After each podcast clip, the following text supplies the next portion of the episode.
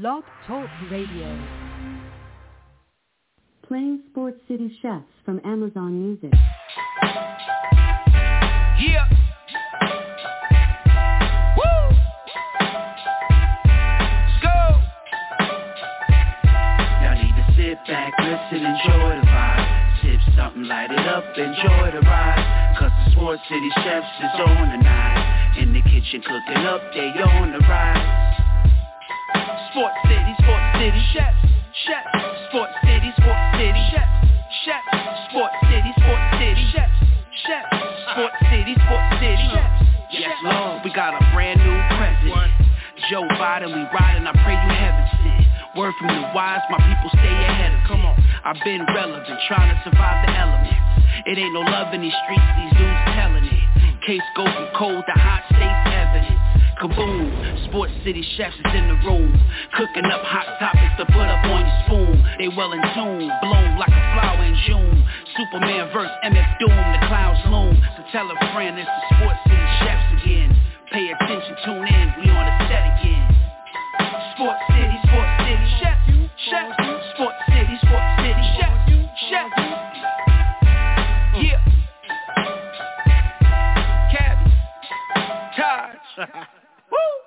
Connecticut. Uh. Took off the blazer, loosened up the ties, stepped aside the kitchen. Tymeless is alive. And boy, they ended that song with the word Connecticut, but we will get into this show as best as possible. The calling number is 929-477-2759. We got you locked and loaded for a good amount of time in this building. You could have been anywhere else in the world, but you are here with the chefs. Please let us get a word from the sponsor. We'll be right back. This portion of our program is brought to you by PHI Apparel Company.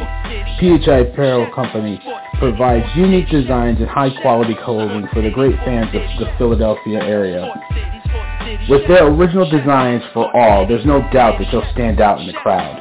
Act now and listeners can use the promo code CHEFS for 15% off any apparel when you shop online at phiapparel.co. That's phiapparel.co. Remember to use the promo code CHEFS for 15% off. Act now while supplies last. Shout out to my brother Barry Jordan and the Jordan family still getting through these hard times. Believe me, I'm going to give you a little moment of silence. You at least five seconds moment of silence to get into this show. Yeah, I was just hanging out with the Jordan family last night. Had a pretty electric time last night watching everything from the fights to the games, everything that went down. But I don't want to spill too much of it. I got my co-host with me, calling from the Midwest region of the United States of America. We have Mr. Harvey in the building. Mike, welcome to the brunch. How are you feeling this morning? Man, I'm doing good. March is madness as always, maybe even more so than in the past, as we're going to get into. But it's always a pleasure and a privilege to chop it up with you, my brother. Good morning. That is for sure. Um, there is a lot of stuff to jump into. And for all of the people out there in the sport world, I have to say this.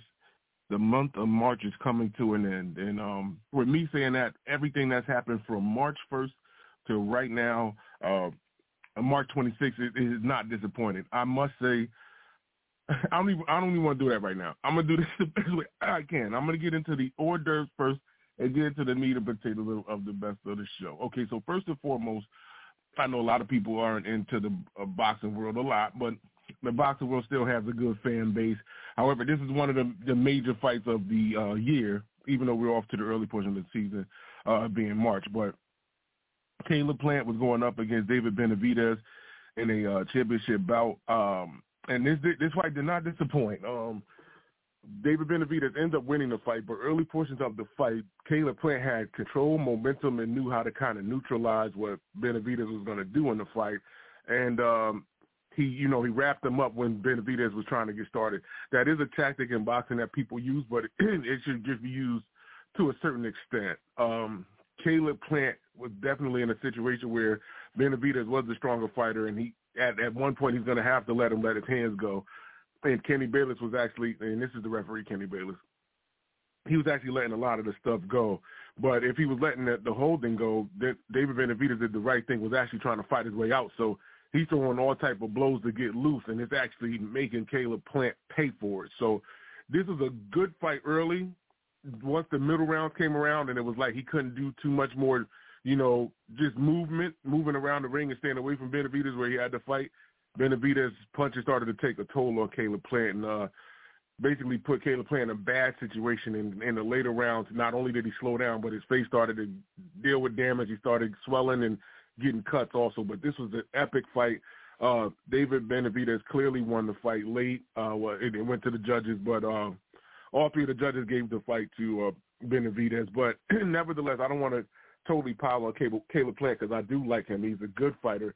Um, I thought this would be a threat for Benavidez because he just knocked out Dirrell. They both beat um, Andre Dirrell, the boxer. But the one thing about Caleb is he knocked him out clean, and that was the knockout of the year so far uh, when they knocked him out. So I was like, there could be potential that if he catches Benavidez, he can probably knock him out. But in the 12th round, he threw a major hook at Benavidez and it rocked Benavidez really bad. and it was like, could the tables turn after everything that's happened from his side of the fence going to Benavidez' side of the fence, going back to Caleb's favor? Epic fight. Um, Mike, your thoughts on this battle between Caleb Plant, David Benavidez, and uh, moving forward, what they have?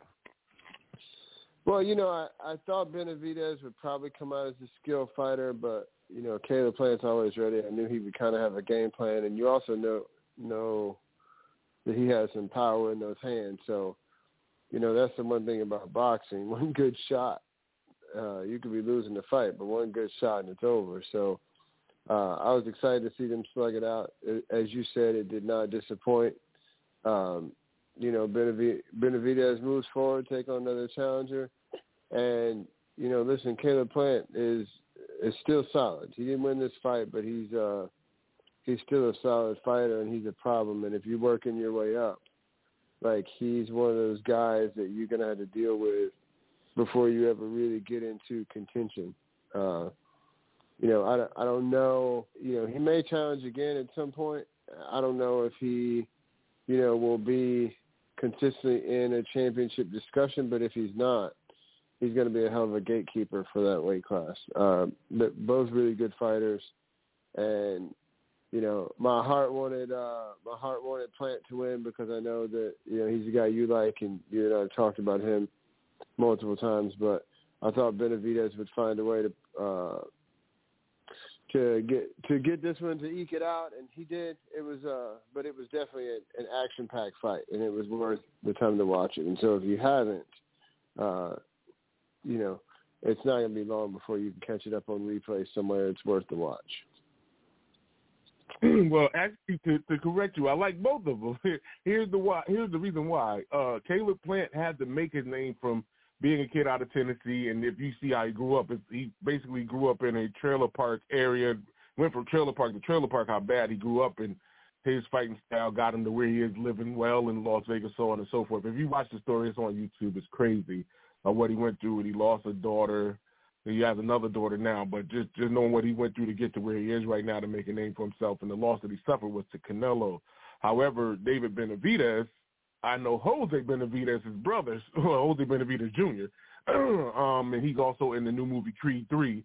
So it, it just stunned me because I was around him in Vegas, and you know, just knowing Jose and then watching Jose go through his success, winning the championship belt. He lost it to Terence Crawford, but um, knowing that that's his little brother, and his little brother's on top of the world too. It's like I kind of not like a full end, but I know them, so it's like I want to see them be successful because you know once you know a family, it's like it's cool to see them be successful. So it's like, and, and knowing that they both went through their fair share of talking junk to each other. So it's like you want to see how this fight goes down. So it's like really, I really didn't have any favorites in this situation. It'd have been great to see Caleb pull this off because of all that he's been through and what he promised his his daughter that passed away, Aaliyah, saying that he promised her that he would be a world champion, and he won a belt, brought it back to her, but he definitely wanted the WBC to beat Benavidez and couldn't win it, so he couldn't bring it back to her. But here's the interesting thing about everything. At well, before the fight, they said whoever wins the fight gets an automatic fight with Canelo. So now, because Canelo has a uh, a belt in his division also, Benavidez and Canelo should be the setup fight. However, there is one of the Charlo brothers in his division as well. So there are some heavy names that uh, Benavidez can go up against. But hopefully he gets that Canelo fight. Canelo can no longer run anymore, especially after the loss that he suffered uh, to Bivol. it depends on if he could actually redeem himself up against David Benavidez, and David Benavidez hasn't lost. The only time he loses is when he's hurting himself, and and it's outside of the ring, and things that he does personally. If he could fight those demons and continue to fight the way he is, and he actually was in better shape this time because he knew he's dealing with a a quick, agile boxer in Caleb Plant. If he's ready for the type of fight that Canelo could bring to him, and if he can defeat Canelo, would be major for him. And he's young, like Canelo's in his thirties, and we remember Canelo being a young guy, uh, beasting everybody around. Now it's David Benavidez, the monster, the young guy, and looking for him right now. So it'll be very entertaining to see this fight go down. Um, but knowing everybody was in the building uh, in Vegas, that's the one thing about Vegas. You are going to bump into every celebrity known to man out there. And um, all of the fighters were out, including uh, Floyd and Gervonta Davis got into a little something uh, after the fight also. But just incredible moment, incredible atmosphere in Las Vegas. Uh, Mike, anything else that you would like to discuss before we get away from at least the boxing talk right now? No, but I, I do I do hope we get to see it, and I look forward to seeing Benavidez Canelo because, uh, like you said, with Canelo kind of maybe being on the backside of his career and having something to prove, uh, this could be a, a big, big opportunity for Benavidez to take a huge, huge step, another huge step forward in his career. So I hope we get to see that. Because if he beats Canelo, I think the fight behind that would be Charlo. So, and I know right. it wouldn't be good for him to fight three times in a year, but I'm I'm thinking because it's March now, I think him and Canelo would probably end up fighting by like July, September, maybe around that range if they could set yeah. that up, give them a good three, four Canelo months. Canelo likes that September fight. Uh, he, he right. that September fight, so I can see that. Right, that's what I'm trying to set up around that time right there. And then if Charlo is still, you know, out there being available and, and not losing, that could be December or early 2024. So it's already looking like an interesting year in the box world, at least in their division right now. Um, middleweight, I mean, excuse me, welterweight is still one of the best. We're still waiting on seeing what Errol Spence and Terence Crawford are going to end up doing, especially with uh, the lighter weight guys with Lomachenko and Gervonta Davis, like I mentioned, is having a little spat with Floyd, so on and so forth. So this is this is bringing boxing back. Boxing is back. Hopefully these big names keep going at it. They've been ducking each other for too long, trying to stay as you know undefeated as possible, if that's a phrase that I could use. But it, that excitement is back. Um, I don't know if people were watching everything that was happening in the octagon yesterday, but uh, Cory uh, Sand- Sandhagen actually won his bout in a main event last night up against Vera, winning this bout by um, a decision, split decision, excuse me. But the the one that interested me the most in this one was the Holly Holm fight, knowing that I'm the same age as Holly Holm. Holly Holm was 41. She was fighting a, a young lady that's in her early 30s, and she she beat the crap out of this girl and ended up winning this game, uh, winning the fight, excuse me, in uh, in clear form. But the one thing I'm worried about with Holly is does she continue to fight? Um, and she she did a great job. She won clearly. Um, had had the ground and pound game working for her, but it's like um, a girl of her stature, as well as she you know put together, so on and so forth. How much more damage is she willing to take in her career if she's going to hang it up soon? That's the one thing that I'm worried about or thinking about because she is 41. I don't know if she turns 42 this year, but uh, how long does this go? Um, Mike, your thoughts on at least some of the fights that happen in MMA that you'd like to discuss? No, of course, Sandhagen's tough. I'm not surprised he got that win. I'm not surprised it was a split decision either. That was a tough opponent. Hey, you know, Holm, you know, she stopped Ronda Rousey. She's had her ups and downs, uh, but to see her get another win, uh, you know, a notch that on her career slate is nice. Like you said, I don't know how many top-notch fight she really has left, but uh, if she's fighting, regardless of how it comes out, uh, she's worth watching because she's going to always bring it. That is for sure. Well, we'll we'll see how that does end up panning out. But um, like I said, especially her being in women's MMA, we haven't really seen or heard of women's fighters go this far, you know, into the tooth uh, fighting. So we will see as time goes on. Hopefully, she can get a good fight again and try to get back to the belt. But um, we'll see. We'll see. I know I was definitely watching four screens at the doggone sport bar. I didn't know what to do with myself because it was complete pandemonium last night. Okay, um, I kind of want to save the best for last. I'm trying my best to try and dodge it, but I want to get to it so bad. Okay, so in the NBA, I want to ask you a question, Mike. I'm gonna start this one as best as I can because I'm saving the best for last. They were saying that Jokic is a potential three-time MVP, winning back to back to back, and this was actually in the past couple of weeks they were saying that, right? Then Embiid started to go crazy, so now it's Embiid and Jokic kind of you know, going neck and neck, and Embiid is actually kind of passing Jokic in what he's doing right now on the floor and having Philly go on a major run in the Eastern Conference. I want you to think about those two men and Nikola Jokic and Joel Embiid, right, and everything that they've done in this season. And then I want you to look at Giannis Antetokounmpo and look at what he's doing with Milwaukee and his stats at this point.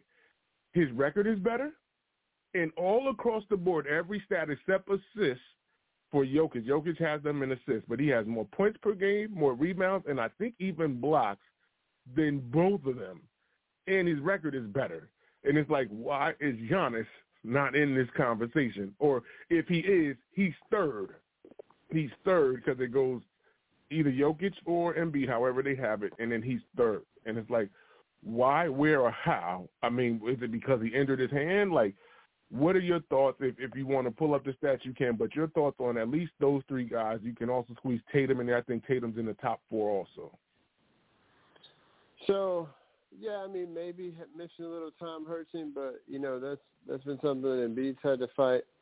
Uh, you know, I still go back to the fact that this is a media-driven award, right? So the fact that Jokic won it a couple times, uh, they may claim to have a little Jokic fatigue, but at the same time you're not necessarily feeling that way with Jokic?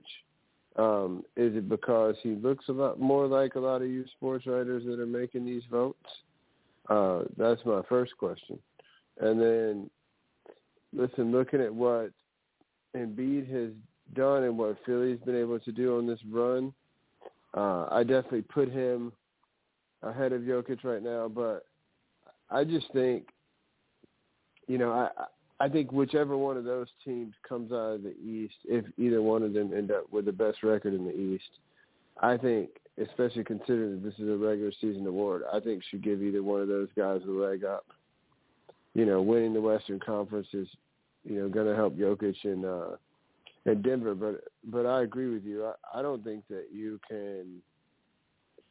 I don't think you can have an MVP discussion without bringing up Giannis Antetokounmpo uh, just because you know I I think he's in there, and I and I think I, I agree with you on Tatum being probably fourth. You know he when he's good, he's really really good. Um, you know, some people try to claim that that Jaylen Brown's the better option on that team. Um, I I think it depends on the night, but I think the the three that you just mentioned clearly uh, separate themselves from from the others. But to me, if I'm voting right now, I probably I'm waiting to see how the regular season shakes out because I want to see who wins the Eastern Conference. But I'll probably go with uh, whichever one of those wins the East uh, because it's a those teams are locked into a battle. Now, if Boston wins, that completely blows up my whole discussion. But uh, I go whichever one of those wins the East, and then uh, probably between Antetokounmpo and Embiid. The other one second, Jokic third. I, I don't think either of them are bad options. I just think, once again, media driven, and uh, I'm. You can't argue with the skill that is Jokic, but he's is he really doing anything this year that makes him stand out more so than his last two seasons? I you know I feel like it's pretty consistent. It's about the same, and I feel like Embiid's taken a step forward, and you know Giannis under a lot of expectations has put this on his back, and uh, people I guess maybe spoiled by his greatness with the fact that he's won it before. But uh, I don't. If you're not going to hold it against Jokic, you shouldn't hold it against Giannis. And see, this is the tough part because I do like that you threw that out there. That uh, Giannis has won the title before too, and knowing that Jokic is on a back-to-back situation, looking like the back-to-back-to-back is in effect, with Larry Bird being the last one to pull that off in the mid '80s. But before him, that's all people really remember is Larry Bird. But Bill Russell and Wilt Chamberlain also have done it also, but they're the ones that are forgotten. It's more or less Bird being able to do it, and now Jokic is the most notable one this late in the game. But Jokic has kind of been in cruise control lately, and Denver has actually been losing games also too. So that's what makes this conversation even more intriguing. Is like not only is his play kind of slowed down, I don't want to say gotten worse, but kind of I just say slowed down because they're losing games, games that they shouldn't lose, and uh Philly's gotten better, and Milwaukee's still strong. Like they have not fell off course at all. So this is what makes it that much more intriguing. And if Boston does get into the conversation, like you said, because only ten to eight games left in the season, if Boston can make that run to be on top of the Eastern Conference, it's like these voters have their hands full and they just can't hand it over to Jokic. But it would be interesting if they did give it to Jokic, especially with all of the guys around them making a run. I wonder what it would take for Embiid to get this award because Embiid is doing everything that he can and he can't be stopped. It's just the play of Philly altogether. If they can actually play as a cohesive unit on a night by night basis, it would be different. But they'll lose games that you're like, how did Philly let this game go and then come out and bludgeon somebody to death? But they've been they went on that eight or nine game winning streak and uh, you know, got tripped up. However, this is uh a make it or bust season for Doc Rivers. So I, I know that this is probably the importance that the Sixers are playing with to try and save the life of Doc Rivers. Well, his coaching life, not to save his life, but you know, I think that this is a season where the Sixers have to, at worst, get to the Eastern Conference and do well.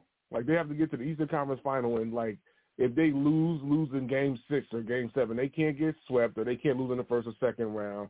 They'll end up getting rid of him because there's too many tries that he's had with a, a good unit that he's fallen short on every team that he's coached except the Celtics where he got the championship up there in Boston. So um to me, I really think it's a finals, but I'm saying worst case situation, like like trying to save face for him. But Doc Rivers, especially with the run that they're on with Harden healthy, uh, and be healthy, and, and the rest of the role players doing their thing on the Sixers, this is an incredible run for them to try and get far, especially while Embiid is actually having this type of season again where him and Jokic were at the top of the conversation last year, and they handed it to Jokic by the way Jokic finished out the season. So this was an interesting discussion that I did want to have and see how you felt about it because one of my friends that I was with last night was showing me the numbers, and I was looking at it, I was like, I never really paid attention to it because I thought it was just Jokic and Embiid, the way the D two have been playing, but then he put all of their stats side by side by side. I was like, Giannis has both of them beat. like easily. So it, it was incredible for me to see, and I definitely wanted to discuss it here today and see how you felt about it. Um, your thoughts on the Western Conference, how this thing is going down before we get to the Eastern Conference and get to the ticket thing? Because boy, I cannot wait to start eating in this kitchen. Well, you know the interesting thing in the Western Conference, and we keep talking about it, but like as of Thursday, and I haven't looked at the standings yet this morning, but I will.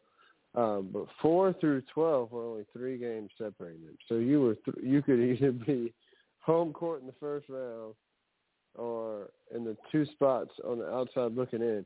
And there was only three games separating. And the interesting thing is with Paul George going down, missing the rest of the season, and now all of a sudden a team that hasn't really been heard from and has been really disappointing, you look up and the Pelicans have won four in a row now.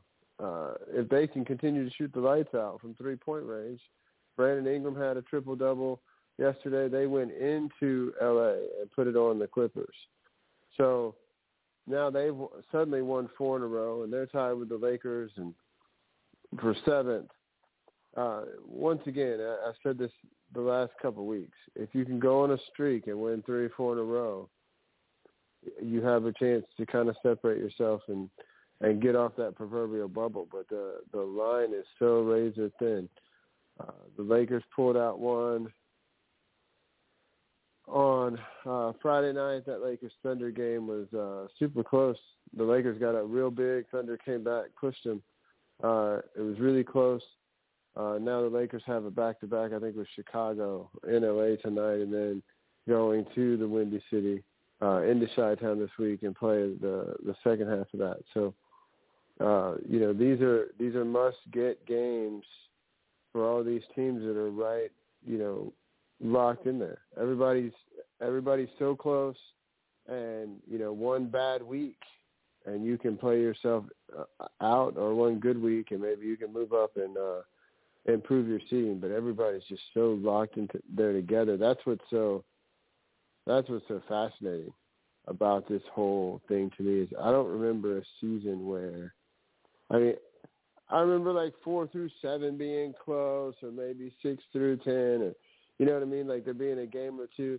But looking at this, like I said, four through twelve, that was nine teams separated by three games. It's just crazy to think, uh, you know, how close everybody's packed in. And like I said, I, I just don't remember a season where so many teams were packed so closely uh, in the standings. And like I said, you you can very easily miss the playoffs in this. So it you know it's definitely worth watching. Keep an eye on the Western Conference and see where these teams are. And you know, good indication by by the scoreboard the next few nights is, will tell you sort of uh, what kind of chances these guys have because this really is sort of uh, make or break. And and every game just carries that much more importance with it because everybody's so packed in there. You are not lying.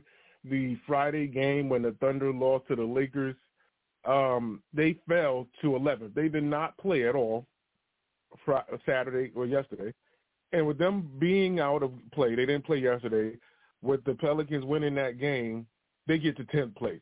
So it was already in my head. I was like, the Thunder may miss the opportunity to at least be in the play. And I thought they were strong enough to get to the sixth seed where they were when they were at seventh, and they lost two games out of the last three and fell that far. And it's like this is how jam packed this thing is. Um, hopefully the Thunder could get a win on the road. Well, they had one in the, the first game when they played the Clippers.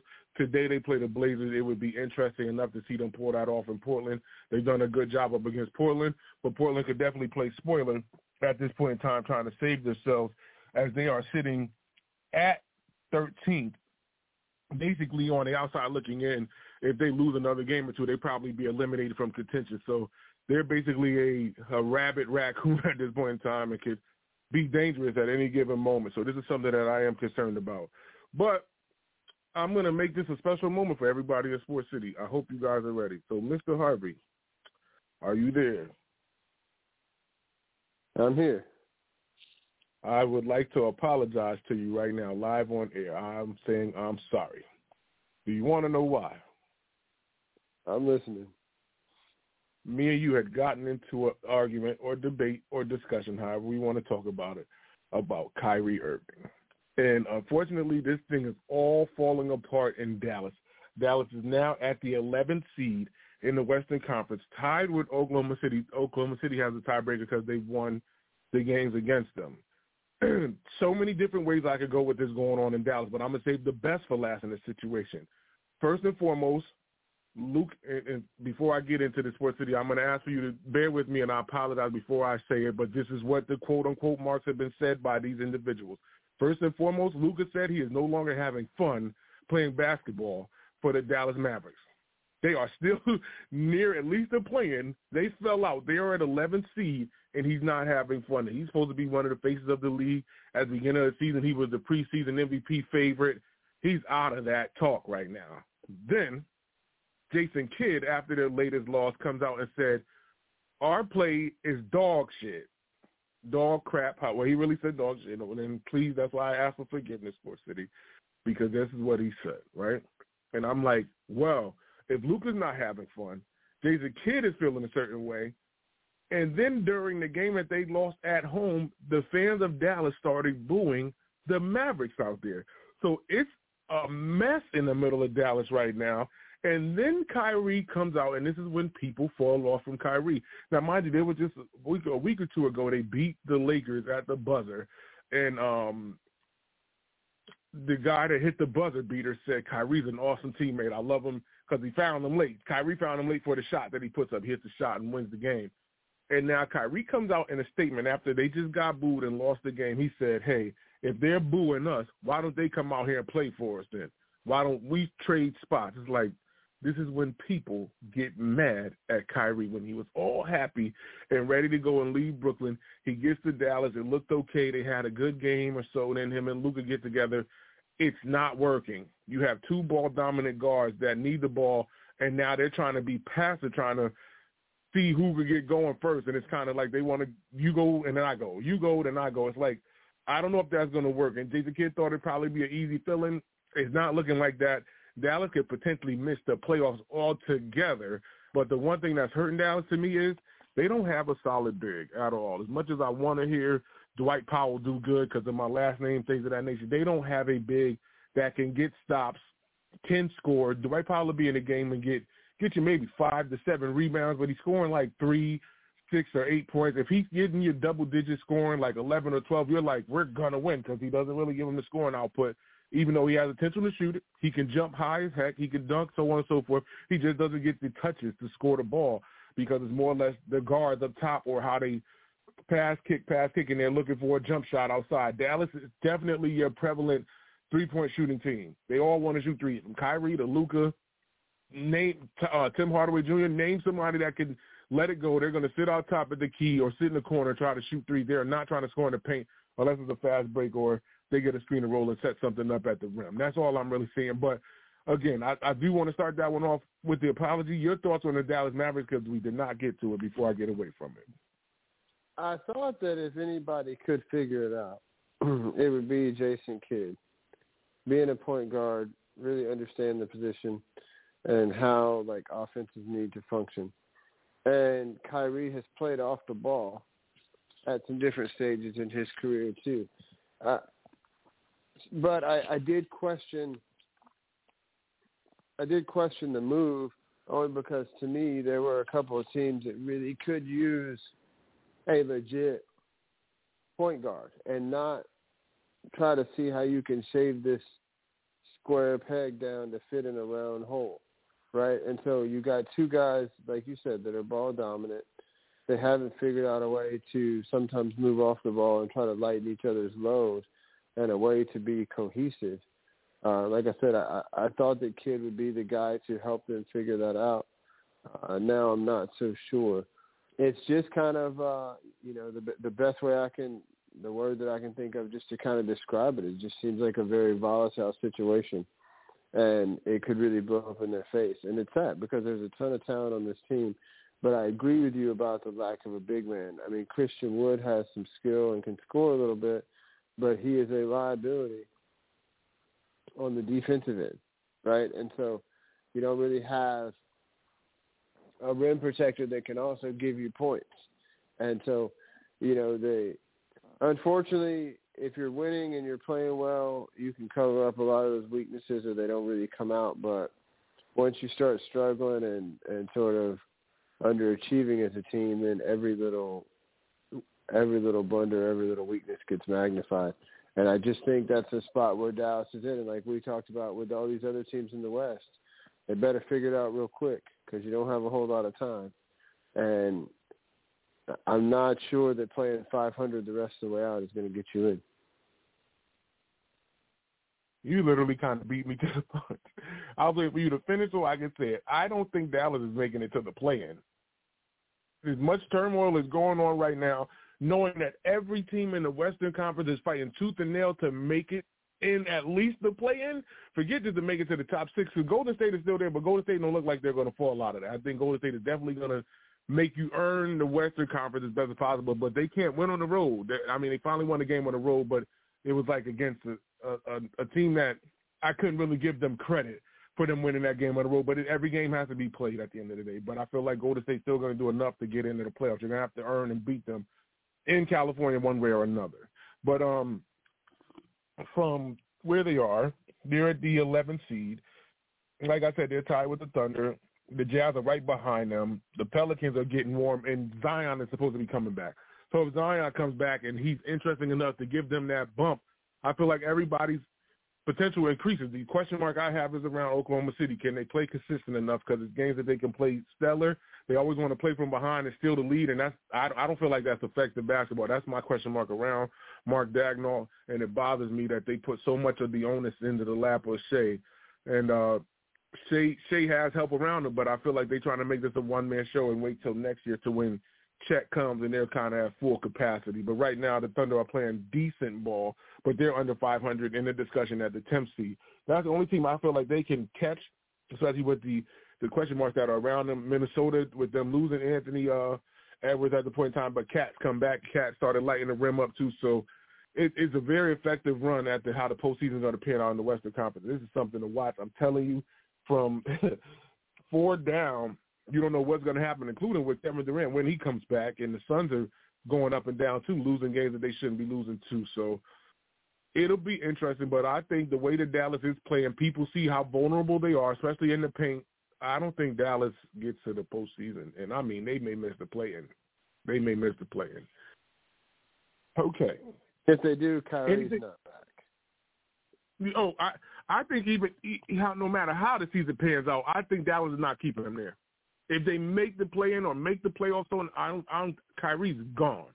Kyrie is gone. He's gonna have to find a team that he can mess with. I, for him to make that statement, and and you knowing that that Dallas area do not play with any of that media circus and players thinking they bigger than the organization. Look at all of the Cowboys that have tried to pull that stun talk junk, and and they'll get rid of you as soon as you start talking junk. Picture the Mavericks and knowing Mark Cuban is a good guy at all else, and you basically trying to bury his team with the fans that actually is paying all of y'all. You know, so I don't know if they keep him there, especially with them fighting right now. They they need a big. I don't know what big they can get in there to come there and work. What Demarcus Cousins? Do they find Boogie somewhere and get him there? I don't know. And and this is an older Boogie. This isn't the Boogie that we've seen in Sacramento. Like they, I, I don't know what they did by bringing a whole bunch of different bigs from JaVale McGee. That didn't work. And you got Christian Wood, and Christian Wood is supposed to be the scorer. He's not working out. It's turmoil in Dallas, and of course they're never getting rid of Luka. Luka will be a main staple to that team, how Dirk Nowitzki was. But the, the potential for them to not make the playoffs, I think, is there. They're to have to go on some epic out of it. Let's just say they got okay. Let me look at the record right now. They're 36 and 38, so that's 74 games played. They have eight games left. if they can go six and two, they can make the playoffs. Yeah, They go I agree with you. worse than four and four, like you said, 500. I, I think they miss it. I think they miss it. It's going to be that tough in the West if they if they don't get things going, and, and they can't figure it out right now on the fly. So I think Dallas is in some turmoil right now. Okay. Um, anything else before I get away from this? Because um, this is a very good topic, but I, I can't hide it any longer. I can't. Like, No, I mean, listen, the the Pelicans, Trey Murphy shot the lights out, out last night. Uh, Brandon Ingram appears to be rounding back into shape. Um, those guys need to continue to mesh. Herb Jones really harassed Ka- uh, Kawhi last night, so um, if he continues to bring it on the defensive end, this team may be rounding into shape just in time. They did enough work early to put them in a position where they could survive the the lull. But that like you said, if Zion comes back too and can make any kind of impact, that could make it real, real interesting. But that's a team that has a lot of talent on it. It'll just be interesting to see um, how it shakes out. And you know, the Lakers are keeping their head above water uh, without LeBron James. Anthony Davis is actually playing at a at a pretty high level right now. Um, and so, like I said, watch for these games against Chicago because they have to have them both if they you know really want to push to try to get out of that play in and even, you know, hopefully even solidify themselves in that play in. But the, these are games they got to have too. But everybody's packed in there so tight together uh, without even knowing a whole lot about it. You could just watch the scoreboards over the next uh, week and a half, and, and you'll know who's going to make it. Interesting enough, you brought up something that I did overlook, and I need to pay attention to. It is the state of the Clippers, but them losing that game to the Pelicans. They are still in the top six right now uh, for the playoff table. However, Paul George did get hurt in the Thunder game, uh, the first game of the doubleheader that they had. Um, how they survived without him is another thing. The one thing about the Clippers is I thought that they would be a strong team suited to win the West. This is before Russell Westbrook got there. When Russell Westbrook got there, and it was like, okay, let's see if they can survive the storm. And they play up and down, so it's like they need to build some consistency somewhere, and especially with Paul George being out for a good amount of time due to the hyperextension, what would happen to them, especially if they do fall out of the top six, which I think the potential may be there, they may end up falling into the play and once again And this hasn't really been the team that we thought that we seen when they brought Kawhi and Paul George together and moving so many picks to OKC, so on and so forth. This this Clipper team is a mess, to be honest. Yeah, and like you said, it, you know, so much is relying on the health of those two individuals, and they necessarily haven't they haven't really been able to stay healthy. You know, the the news came back about as good as you could hope for Paul George, and that there's no structural uh, damage in the knee, so there's a possibility they could have him back in the postseason. But you don't take care of business, uh, and you end up in that play-in you know, you end up nine ten, you're one loss away uh, from being out. You end up in that seven eight game, two losses, right? So, I mean, you you still gotta you, you gotta find a way to get it done if they can get there and have them healthy. It'll be interesting to see. You know, they they could be a problem for somebody, but it it just doesn't look like uh it doesn't look like they have their house in order right now. Now that being said, they've taken care of the the Lakers the last I don't know seventy five times they played them or something. At least it seems like so. Um, you know, we'll see as the regular season wind, you know winds down uh, what they can do, but uh, you know it, it it'd be interesting to see because you know once again we could we could get to the quarterfinal or you know to the the eight the the Western Conference fi- uh, playoffs after the play-ins and you know we might have no LA teams at all in there. That would be interesting enough that you say like that. I never really thought about that. It can happen. Wow. I wasn't thinking about that. Both of the LA teams missing it, especially with the injuries that they're having to deal with. And the guard play, I think they play better with Hyland and Mann than having Russell Westbrook on the floor. But Russell Westbrook is the more notable star that they have him out there on the floor. So this is what the Clippers are going to have to deal with and seeing if Russ could provide some defensive stops other than what he does on the offensive end of the ball and maybe getting scores and, you know, setting people up, getting assists. But the Clippers are in just much as, you know, disarray as much as the Lakers are. They both missed the playoffs and they both were interested enough, like with the pieces that they have around them, other than the Lakers with LeBron being out. It, it'd be tough where a lot of people thought that at least the Battle of LA was a thing maybe the Battle of the Lake could happen in a play-in. Picture that happening. I, that would be incredible to see if they could end up landing like that. Just how crazy the situation was. If everything was on the line, somebody get bumped and miss the playoffs, it would be crazy. Especially with that the Clippers have on the Lakers. The Lakers have not beaten the Clippers in over two years. So um, this would be damaging on either side of that locker room. So I want to see how that goes down. Okay, Sports City, I've been dodging this far too long. And um, it's something about this month of March. It's almost sports Christmas to me because how everything goes down from college basketball being king, the NBA season like we're talking about, everybody fighting for position to get into the playoffs. Hockey starts to come around and fighting for playoffs as well. I, I just don't know what to say. And baseball's coming up too, and baseball's be here in a week. This week, baseball's coming. So, so everybody get ready. March, March is definitely not disappointed. I'm going to say this here and now before I get into the thick of things. This has been the best in my over four decades of living tournament I've ever seen in my life. This is the best ever tournament ever. I've never seen this in my life. We had another 16 seed beat the one. No one seed made made it. Nobody's scared of a one seed anymore. They don't care who you think you are. If you're overall, if you you got an NBA star on your team that's supposed to leave college and go, Nobody cares about that. Throw the ball up in the air and let's go to war. That that this is basketball. Like Kurtis Blow said in the mid early '80s, basketball is my favorite sport. I echo that forever. No matter what, you don't know what's to happen. It could be somebody out of nowhere that takes your head off, and it's like, wait, where did they come from now? The parity is all across the board that you can't sleep on anybody anymore. I wish I was a coach so I could be like, listen, don't you take them light because they from a mid major, or don't take them light because they from the MAC, or don't take them light because they from small school in Florida. They can beat you. They won over thirty some odd games, only lost three games. This is this is incredible the way that basketball is going down right now, and I love it. I love it, especially the emotion around all of these teams, and you know the thrill of victory, the agony of defeat.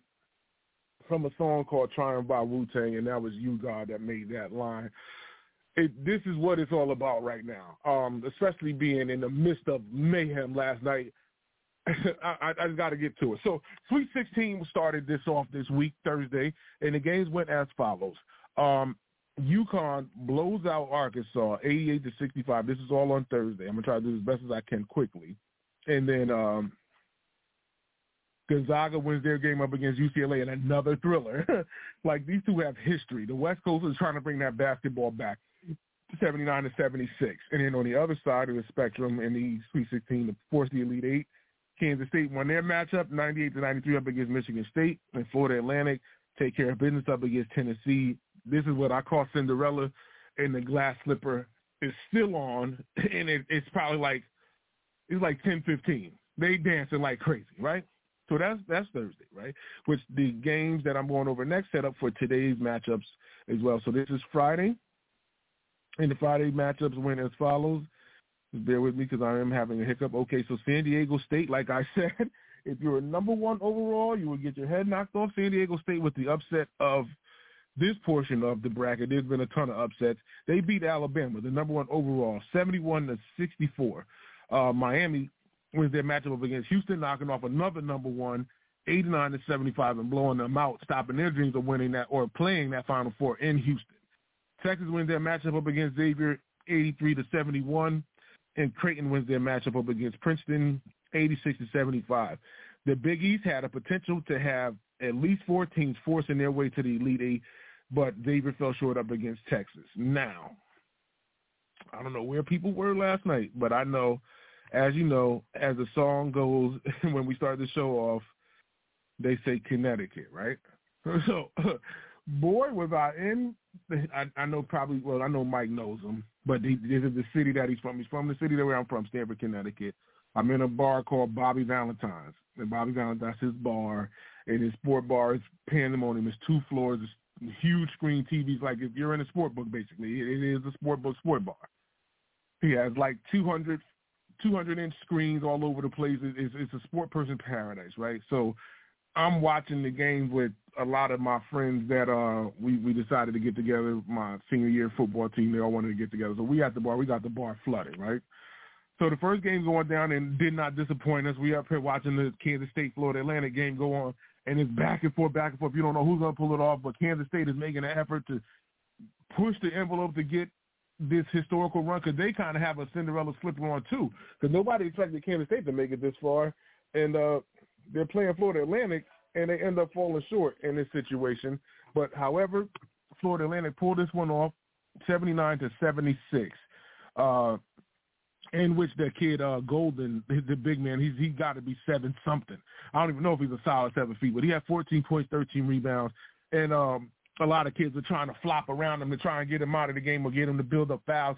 He knew what was going on. After a while, he wasn't picking up those fouls and started just dunking on these kids and, and doing what he needed to do.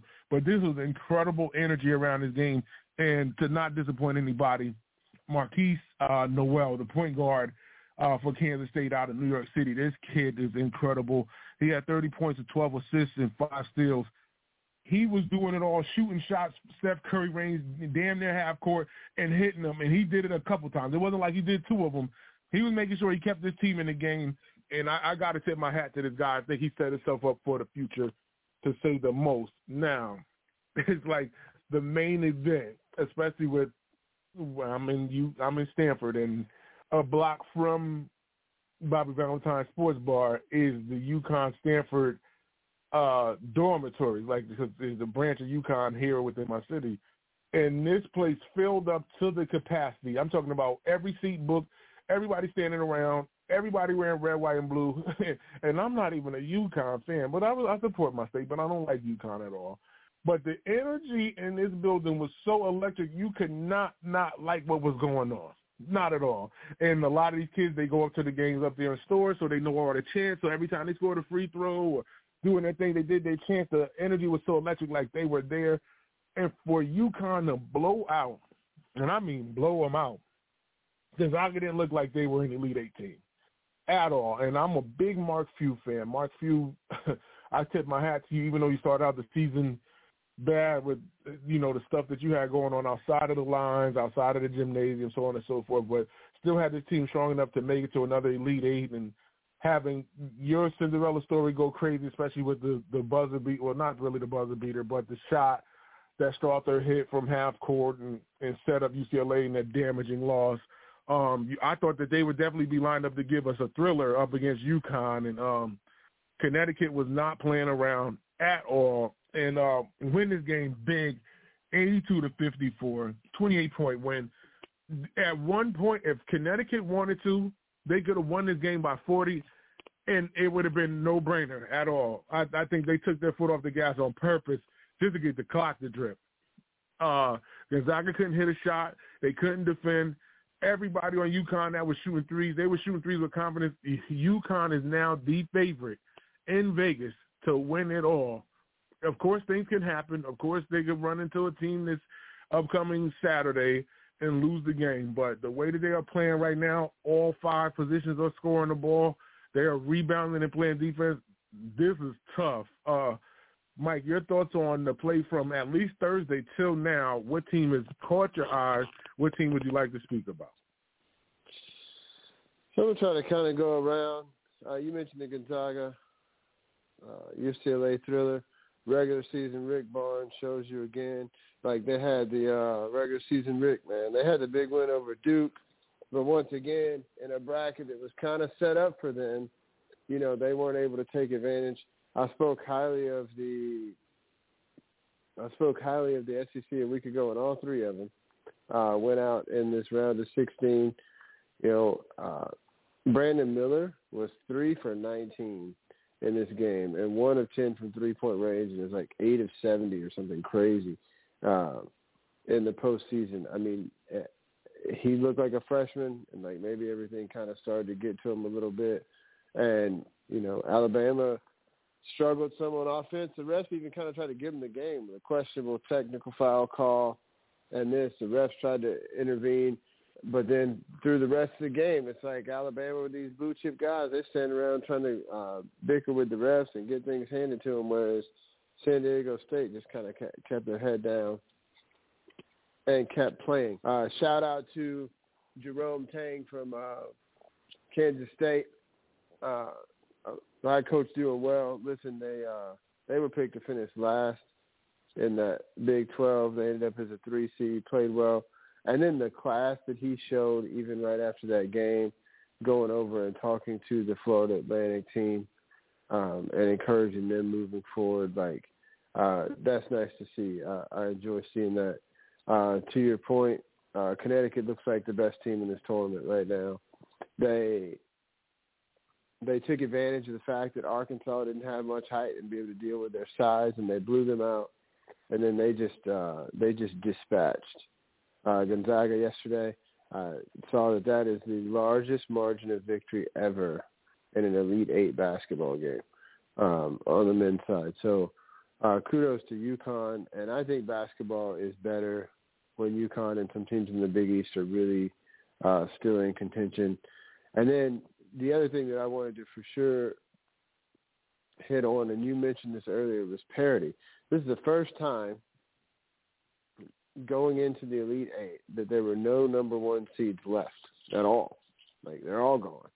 Um, and then uh, speaking to this parity, we have had nine times total where uh, a number nine seed or higher has made it to the Final Four. Well, six of them have happened since 2013. So that means two thirds of those occasions have been in the last 10 years. Uh, so that speaks to this parity uh, being a consistent thing. You know, you and I talked about it a few weeks ago with all those buzzer beaters. Nobody's safe. Uh, you know, we're seeing once again that that parity uh, that is college basketball and seeing this. So, you know, just looking around, it's uh, it's it's interesting to see sort of uh, how things have fallen. Kelvin Sampson and, and Houston uh, we're looking pretty good, but got knocked off too. We have no one number one.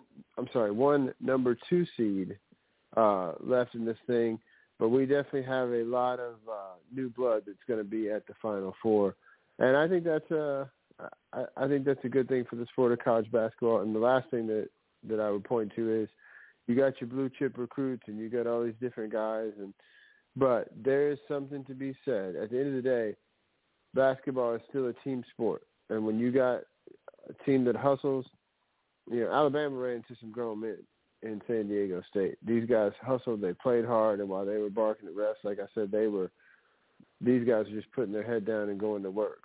But the, a lot of the reason why I think you're seeing this parity and the success of some of these mid-major type teams is because these are guys that all know their system and they all buy in. You got fourth and fifth year guys that communicate and work well together, and you're and you're seeing that product on the court. Well, since you ran into that one, we are going to get this thing started to close out this show. So the Elite Eight rolls on. Only two can remain to fill those last little seats and get their tickets for the Final Four. The first game that takes place at 2.20 p.m., and this is taking place in Louisville, Kentucky. Creighton is playing San Diego State, the same team that you're talking about.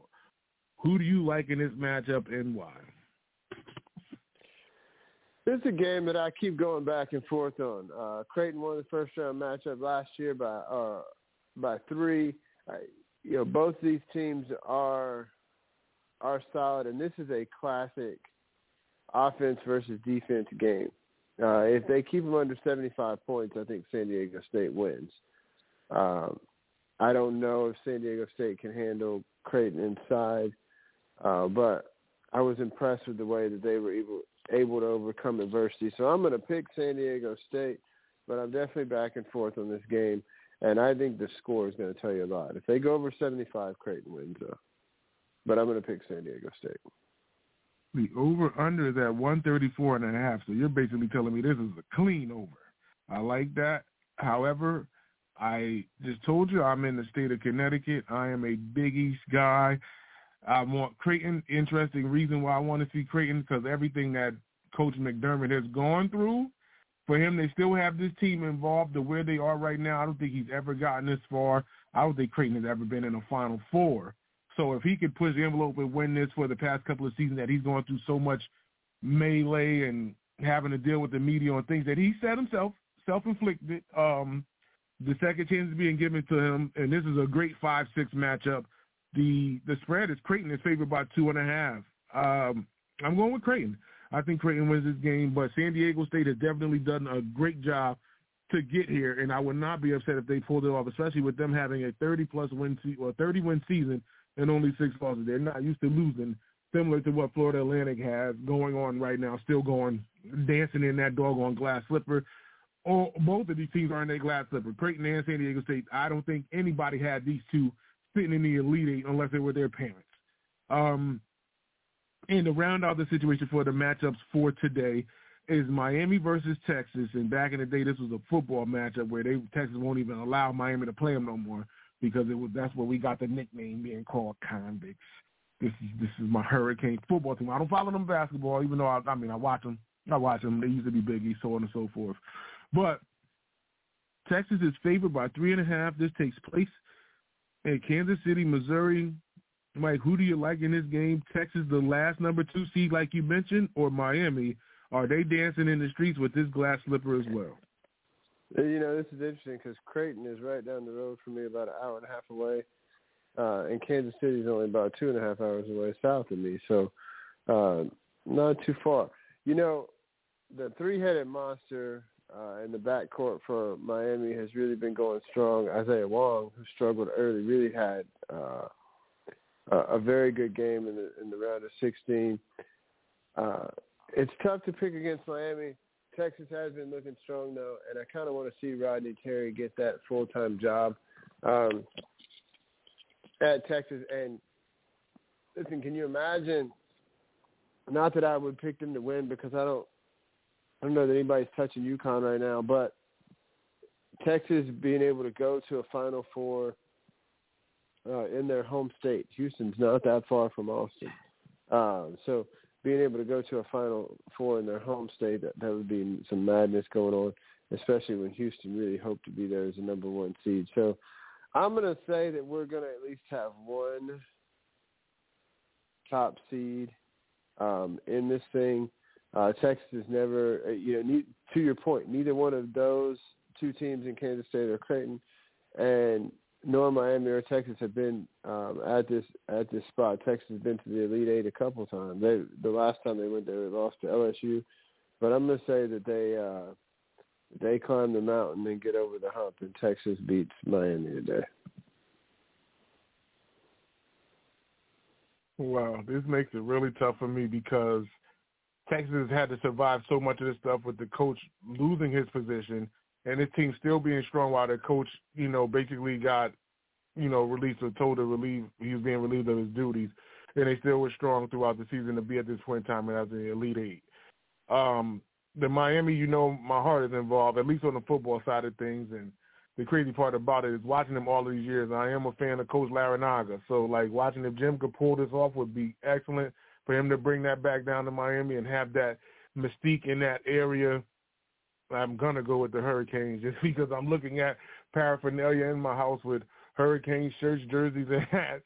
It's like it's in here, so it's like I can't sit up here and act like I don't love that university one way or another even though Texas has done a good job, especially with the uh, the second chance given situation toward at least the players, the coaching situation is another thing. But these players have actually survived the storm, and it would be fitting for them to get to Texas, well, at Houston at that, and have the definite you know leg up with all of the fans coming there to support them because they wouldn't even have to travel much. But I, I think Miami gets this done today and uh, moves on and be stamps their ticket for the Final Four. And out of all Okay. these coaches, Larranaga's been there before, right? Because he was the the head coach of George Mason when they made the Final Four. So he's at least the one guy that has has had experience in this environment before. So I can definitely see why you would go with them. Yeah, as a coach, and, and Connecticut's won it several times too, so that's another thing. So, but it, it's not it, it's Danny Hurley, so Danny Hurley wouldn't get it as a coach, but the university has definitely been to a Final Four six times and they won it four. So it's interesting. It's, Yeah, it's no, I was just interesting. thinking and- about today's games. Uh, the, the, Right, right, The, the only one that's been there. Gotcha. Okay, so is there anything else that you'd like to put out there before we start to shut the doors here at the brunch? No, man, just a couple things. Uh, the women's side's hit the Elite Eight. LSU has a chance. They're playing Miami once again. Miami, the U, rising up on both uh, both men's and women's basketball. On the uh, have are both playing for berths in the Final Four today. LSU women playing Miami on that side uh, to try to make it. Uh, South Carolina took care of business. UConn dropping to losing their game to Ohio State the other night, but women's tournament's in full effect. You got two games today and two tomorrow to determine the final four. And TP, we are four days away, my brother, from opening day in Major League Baseball as well. So uh, lots going on in the world of sports.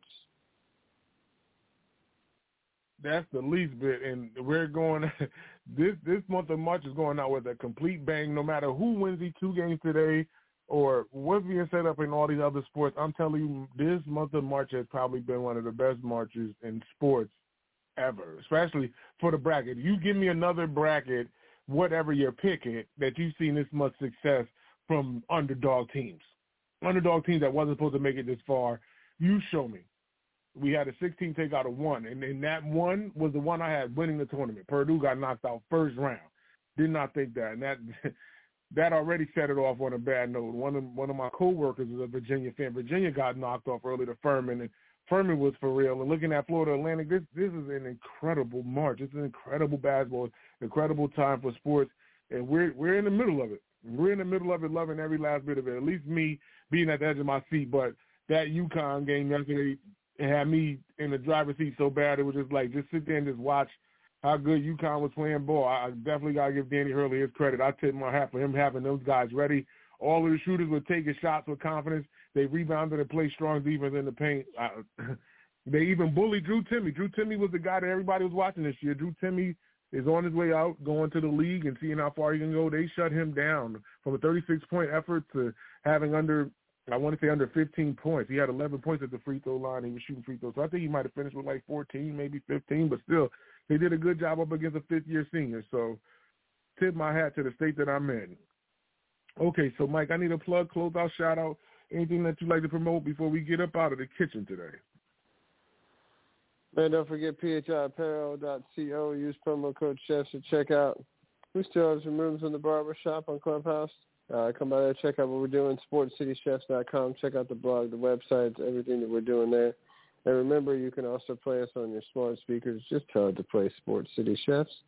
It'll tell you the number of episodes. So if you want to hear the previous show, you can just ask for that specific number. So uh, check out what we're doing. We're talking about our front office show on Tuesday night, uh, covering some of the latest stuff going on in the NFL.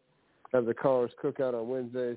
Uh, Chandler and I doing um, roundtable gumbo on Thursday nights. Uh, this one will be exciting as we will have had a lot of opening day behind us and some other things going on, and we'll be able to break down uh, even thoughts on the Final Fours on both sides coming up and uh, more stuff on the NBA. So check out Chandler on uh, Thursday night. Serious, stop by. We got to get TP back in uh, in there, serve him some spicy gumbo on uh, on Thursday nights, and uh, and have him dish with us too. So uh, Chandler and I've been holding that down. But the Mothership Show on Sunday mornings, the Tymeless Sunday morning brunch, it's always a pleasure and a privilege to be alongside you, my brother. And for you, I wouldn't be here, man. So much love and appreciation for that. And man, who that? Go Tigers! And uh, I'm looking forward to the start of uh, baseball as well. And once again, man, as we say in Louisiana, laissez les bon temps rouler. Peace, TP. That is for sure. And oh yeah, I gotta like spice the rest of the month of March. Y'all know me in Sports City. I really don't like talking about teams that I support, so on and so forth. Where I, my love is to war, but the Detroit Lions are not playing around. I think they are trying to compete for something big. I don't want to put karma involved in front of me because I know it'll hurt. But what they are up to right now with the names that they just brought in here in the past two weeks, they are up to something incredible, and the draft is only a few weeks away. Sports City already know how this go down. On that note, tell a friend that this is the chefs again, and if they don't know, now they know. Sports City, Sports City, chefs, chefs. Sports City, Sports City, chefs, chefs. Sports City, Sports City, chefs, chefs. Sports City, Sports City. Kaboom, Sports City chefs is in the room. Cooking up hot topics to put up on your spoon. They well in tune, bloom like a flower in June. Superman verse MF Doom, the clouds loom. So tell a friend it's the Sports City chefs again. Pay attention, tune in, we on the set again. Sports City,